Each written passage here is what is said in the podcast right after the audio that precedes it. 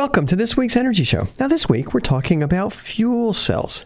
Now, a fuel cell is an electrochemical cell that converts the chemical energy from a fuel into electricity through a reaction of hydrogen or another hydrocarbon fuel like gasoline or like natural gas with oxygen. Now, hydrogen only fuel cells are really clean. They're very benign in terms of emissions. Basically, when you combine hydrogen with atmospheric oxygen, you just get water. The water vapor comes out perfectly clean, almost no emissions. But fuel cells that use hydrocarbon fuels, such as natural gas, will emit CO2. It's a hydrocarbon. There's carbon in the fuel. That carbon turns into CO2. You can't kind of put it in the water. So those fuel cells emit CO2 and water. Pretty clean still. All right. Now, fuel cells are different than batteries because a battery has the energy coming from a chemical reaction that's already present in the battery, whereas a fuel cell requires a continuous source of fuel and oxygen to sustain the chemical reaction. Now, the, the good thing about fuel cells is they can continually produce electricity for as long as fuel and oxygen are supplied. So, you know, natural gas fuel cell, you got natural gas coming in, it sucks in air for the for the reaction, and you can kind of keep producing power as long as you have that natural gas. Now, history of fuel cells goes back like it's almost 100 years. It's the first commercial use of fuel cells came from NASA basically because NASA was saying, "Hey, you know, we need energy up in the sky, up in our satellites, up in our space stations. Where are we going to get that energy? Now they had solar cells and solar power, but that's that's kind of limited. And when you need a burst of energy, and you may be on the wrong side of the sun, you know, shattered but shadowed by the Earth or the Moon, what are you going to do? So they came up with a really elegant idea to use these fuel cells, this old technology. And basically, what they're doing in these space fuel cells is they have tanks of hydrogen, compressed hydrogen, and they have tanks of oxygen. And they obviously need oxygen to breathe, and they combine the two to generate power. It's kind of interesting if you think about the closed loop, then you just have water to drink coming off. And then if you have enough sunlight from solar panels instead of batteries, back then they didn't have good rechargeable batteries, but you can then turn that water with energy back into hydrogen and oxygen and repeat the cycle as long as you got energy. It's kind of elegant. The efficiency wasn't that great. It was kind of clunky. But anyway, so right now fuel cells are used primarily for backup power for commercial, industrial, and you know residential buildings are kind of talking about it. It's not really taken off. And in remote inaccessible areas. So obviously, any kind of remote and inaccessible area, you're going to need fuel to get to that area, so they do need to be refueled. Now, they're also being used to power vehicles. California's got a really good program where they've got a fuel hydrogen infrastructure, and they've got hydrogen filling stations for these vehicles cars, automobiles, cars, buses, and, and, other vehicles to kind of charge up, and you can have this fuel cell powered vehicle. Kind of cool. We'll talk about that in more in a minute. All right. So let's take a quick look at the underlying technology in fuel cells. And They're kind of like batteries. A fuel cell has an anode, a cathode, and an electrolyte. And this electrolyte allows positively charged hydrogen ions, or basically it's just a proton. You strip the electron off the hydrogen molecule and you get a proton. And these ions move between the two sides of the fuel cell. At the anode, there's a catalyst. This is kind of a chemical reaction that changes the fuel, usually hydrogen, into a positively charged ion that's a proton basically, and a negatively charged electron. And so this electrolyte is designed specifically so that the ions can pass through it, but the electrons cannot. So the free electrons are kind of kicked off. Where do they go? They go around a wire and create an electric current. And that electric current is what's used to, to do work. And you stack these things up, you get plenty of voltage and current. The ions go through the electrolyte to the cathode. And at the cathode, the ions are reunited, recombined with electrode. The electrons, they come back with less energy and the two react with a third chemical, usually oxygen, to create water or carbon dioxide. So it's kind of it's like a battery, but it just has a continuous use of fuel and continually consumes oxygen, whereas a battery is kind of all self-contained. Now, a related technology is a flow battery. In a flow battery, the fuel is actually in the, the liquid electrolyte, and it can be regenerated by recharging. So the fuel is consumed in the electrolyte, the electrolyte loses its energy, and then you can kind of send current back into this electrolyte in a flow battery and store energy. So it's really a battery. Okay. Now, individual fuel cells are kind of small. They put a relatively small amount of voltage out, about 0.7 volts. Eh, it's not really unlike a, the batteries that we're used to. You know, every battery, whether it's a AA, AAA, D cell, C cell, they basically all put out about 1.5, 1.4 volts. Fuel cells put out 0.7. When you need more voltage, you stack these cells up. If you want like a thousand volts out of a fuel cell, yeah, maybe you'll have like 1,300 batteries or so. 1,300 of these individually stacked cells, place them in series, and you can get that voltage up there to meet whatever requirements you need. Now, in addition to electricity, which the fuel cells produce, they produce water. Okay. They always produce heat. Any kind of chemical, any kind of reaction always produces heat. You get energy and you get heat. It's entropy. And depending on the fuel source, if it you might get some nitrogen dioxide. So if, if there's like, it, it, sometimes combusts some of the nitrogen in the air. And if it's a hydrocarbon-based fuel cell, you'll get CO2, which is a greenhouse gas emission. Now, you got to remember, it's not just these cells. It's a complete system. So you need a, an enclosure, and depending on how big the fuel cell is, you're going to need a big enclosure. You'll need controls to operate it, to monitor it. You'll need electrical equipment so you can step the voltage up or down to whatever the building is using. And obviously, you need the fuel cell and the fuel. So, what's new with fuel cells? Why are we talking about this? Since it goes back to 1838. This technology is steadily improving. And what's really cool is Bloom Energy. It's a Silicon Valley company. They've been around for like a dozen years. They went public this year. Congratulations.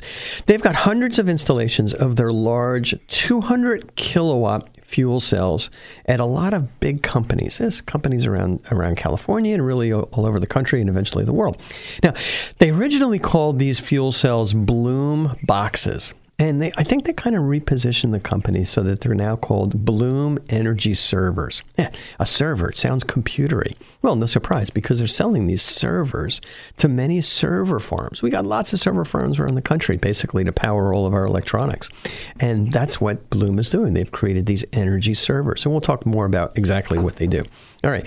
So these conventional fuel cells use hydrogen uh, and we're coming back. We'll come back to Bloom in a minute. But where does the hydrogen come from? Hydrogen comes from natural gas. So you pump natural gas out of the ground, you combine it with high pressure steam in a process called reforming, and then you get pure hydrogen coming out plus carbon dioxide. Right. You know, anytime you have a hydrogen fuel cell, although the hydrogen may combust very cleanly, you have to remember that basically the hydrogen is coming from natural gas and you've got CO2 emissions. So it really doesn't help in terms of emissions or efficiency. It's actually hurting compared to solar and, and, and batteries. Now, Bloom's fuel cell doesn't use a liquid electrolyte, it uses a solid oxide electrolyte. It's different than these conventional membrane fuels. The membranes keep the, the electrolyte apart, but basically it functions the same way. And Bloom says they can use a variety of fuels primarily natural gas from the utility. Right? Almost every building's got natural gas. There's a pipe comes in from the utility. There's a meter. You got as much gas as you want. And so in the Bloom energy server, that fuel cell oxidizes the natural gas. You get electricity coming out, and you get water, and you get carbon dioxide. Now, the natural gas from the utility, you have to remember, that's from conventional drilling and fracking. I remember years ago when Bloom came out, they said they were getting their natural gas from biological sources basically captured cow emissions. Now, if you're using captured cow emissions, you can kind of capture that. I hate to imagine the kind of process that's used for that. But if you are using this natural biogas, then the bloom cell is really something that's renewable. You're not actually emitting extra carbon dioxide in the air. But as long as you're using natural gas, which is a fossil fuel, when the bloom energy server is operating, it's polluting with carbon dioxide. Now, the other thing is from an overall thermodynamic standpoint, by taking this natural gas and, and running it through a fuel cell, it doesn't end up being a heck of a lot more efficient than a regular natural gas engine. It almost makes more sense to just burn the natural gas in a gas engine, which is kind of conventional and cheap, and there's other advantages, rather than using a fuel cell, or even worse, reforming natural gas into hydrogen carbon dioxide. So I kind of like the Bloom approach where they're using the carbon dioxide, um, the um, natural gas directly instead of using a hydrogen fuel cell, which has this extra step. But you think about the thermodynamics, is just so important to all this. And I just don't think a lot of investors took thermodynamics in college. I'm, I'm just saying. But anyway, there's lots of potential for these fuel cells, and we're going to talk about that more in a minute. Okay, we're talking about fuel cells, and there's some big advantages to fuel cells for certain applications. And this is where the Bloom is actually on the rose at Bloom Energy. Bloom pivoted from making fuel cells using renewable biogas, which was kind of cool, but not particularly available everywhere, to using the Bloom Energy server power by natural gas. Now, and natural gas, you know, everybody's got it. So basically, what the Bloom Energy server is, is essentially a natural gas based generating system that uses a fuel fuel cell instead of a combustion engine or a turbine engine. You can get these things from Capstone. So different ways of doing it, but it's basically just a generator. Very cool. And it's got advantages because it's relatively quiet. It doesn't have a lot of moving parts, so it's pretty simple. But question is, how does the Bloom server the Bloom Energy Server compare to a natural gas combustion engine? Well, I kind of looked at some efficiency information. It's kind of hard to get this data, it's not really third party. But Bloom claims an efficiency of between 65 down to 53% when producing electricity. I was kind of looking at their spec sheet. And usually people put the smaller number first and the bigger number second, but I think Bloom wanted to get that 65% number out there first. Now, then I looked at the efficiency of a commercial 200 kilowatt, same size as the Bloom Energy Server capstone turbine, and that's about 33% efficient when producing electricity. So the Bloom server, energy server, is more efficient. Maybe that's because a lot of these engines, especially turbines and to a lesser degree um, piston engines, internal combustion engines, they, they kind of always have to run. And if you're running them at a low power level, they're not going to run really efficiently. Whereas if they're running at the optimal power level, they can be pretty efficient. And I think with a fuel cell, once they're up to the right operating temperature, they can kind of ramp up and down more effectively. Now, what about these? What about a conventional natural gas piston engine? I mean, I have a gasoline generator. You can go. All of them right now are pretty much natural gas available.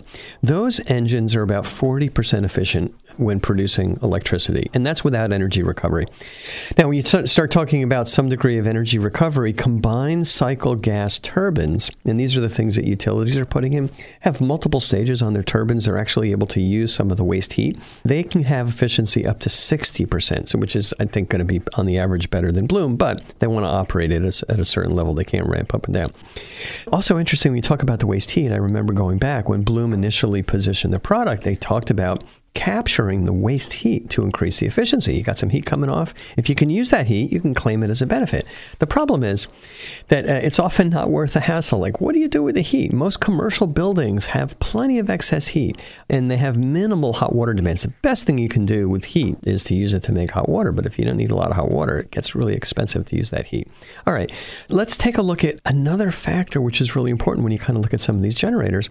Now, what about maintenance? Well, most gas and diesel generators require maintenance. They're not designed to be running 24 7 like a utility generating system.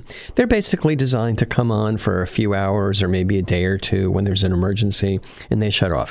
And if you run them for more than a one or two hundred hours, they're going to need service. I even remember my, my goofy little home generator that I've had. It's a 10 horsepower, 6600 watt generator. I've had it for over 20 years. You know, if I run it for more than 20 hours, I got to put oil into it. You know, it requires some work. It's not, this thing just isn't designed to run constantly. So you look at the advantage of a Bloom Energy server, it does have advantages. It's more efficient than an on site natural gas piston engine. It's going to require less maintenance than any kind of on site engine, theoretically. And, you know, these the Bloom Energy servers haven't been out there a lot. There's not a lot of data about their maintenance, but theoretically, they're not going to need that much maintenance. But Downside is they're not renewable because they're using a fossil fuel. They're more expensive than a natural gas generator.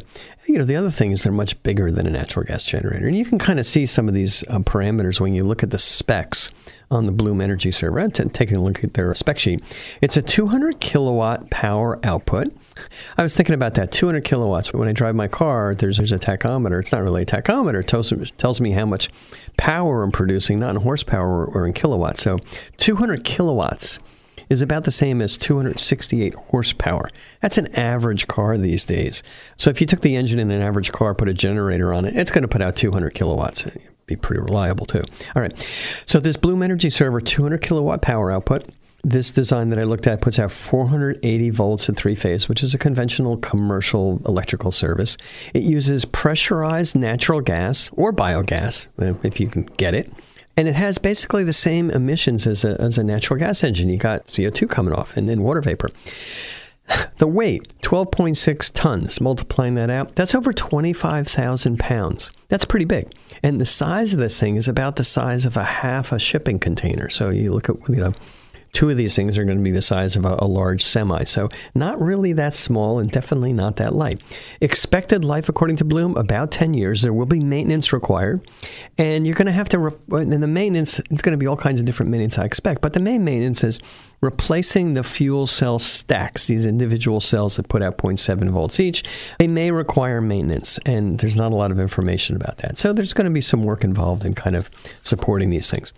Now, what about the economics? That's kind of key when customers are buying these things. Server farms or Fortune 500 companies are buying these. They want to make sure the, the economics are there. Now, Bloom says that these things are cheaper than grid power. And I really can't figure out the economics because I don't have enough data.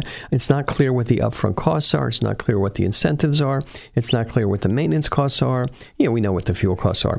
But Bloom Energy seems to be doing fairly well. They were doing well enough to pull off an IPO, and they're selling to Fortune 500 companies. And, and you know, basically, if those benefits are there and they're able to produce power cheaper than grid power over a long term, it, it makes sense. Eh, you know, it also makes sense as kind of a, a very good way of providing backup power. So your primary power can also provide backup power. Obviously, all these buildings are also connected to the grid, so maybe they're operating in a mode where they're using the fuel cell, and then and if there's maintenance or problems with the fuel cell, they use the grid as a backup. The real question to me is how fuel cells compare to batteries combined with solar. Now, as I mentioned, fuel cells are definitely not renewable, and I, you know I haven't seen a lot of um, uh, uh companies that are really doing great distributing and, and, and, collecting biogas. So I'd consider that an impractical technology at this point. You know, so it's not really clear what the long term costs are. We have a lot of data about solar and batteries, and it is something that, that kind of makes some pretty good sense. It's easy to get a large solar power purchase agreement for about a nickel a kilowatt hour. Certainly, I see them for a lot less. You can add batteries onto these PPAs for less than two cents a kilowatt hour. I mean, really, I'm, I'm seeing utility scale acquisitions of three cents a kilowatt hour for the solar, half a cent a kilowatt hour for the battery. So that kind of brings the price way down. And also, we've got a lot of documentation on operating experience with solar and batteries. They're pretty reliable. But you can't get a lot of power at night. You're limited to what's in the battery, so you're still going to need the grid.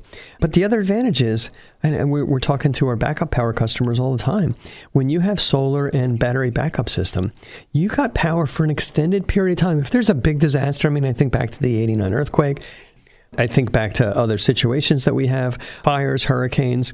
As long as the sun's up, those are going to the sun's going to charge the batteries every morning. So you're in pretty good shape. You basically have an indefinite source of power.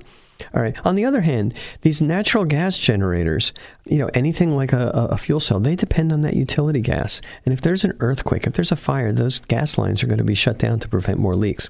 So generators like Bloom Energy servers are also going to be down during a big disaster. If I were running a server farm, I would like to get layered, kind of what I call layered power and backup sources. I'd want to have my grid power supplemented with solar and storage, and I'd like to have a diesel or a natural gas generator for backup and power at night. And you know, depending on what the economics are with the Bloom Energy server, I'd like to get that, but I just don't have enough information about it. Now, in general, talking about fuel cells more specifically, they're becoming more popular. Toyota's selling their Mirai hydrogen fuel cell car. You can fill up with hydrogen from special filling stations, and the good news is that the fill up takes about as long as it takes to fill up gas. So it doesn't take hours as it does to recharge with a battery. But there's a big problem with fuel cell cars. The hydrogen's coming from natural gas. It's not renewable. It's more expensive to run on hydrogen than natural directly on natural gas. You might as well just burn natural gas directly. And also, you look at the what a fuel cell car is, and we've done a radio show on that. It's basically an electric vehicle. You got a battery, you got an electric motor, you got everything else. Plus, you got a fuel fuel cell, and you got a tank. So it's more expensive than an EV.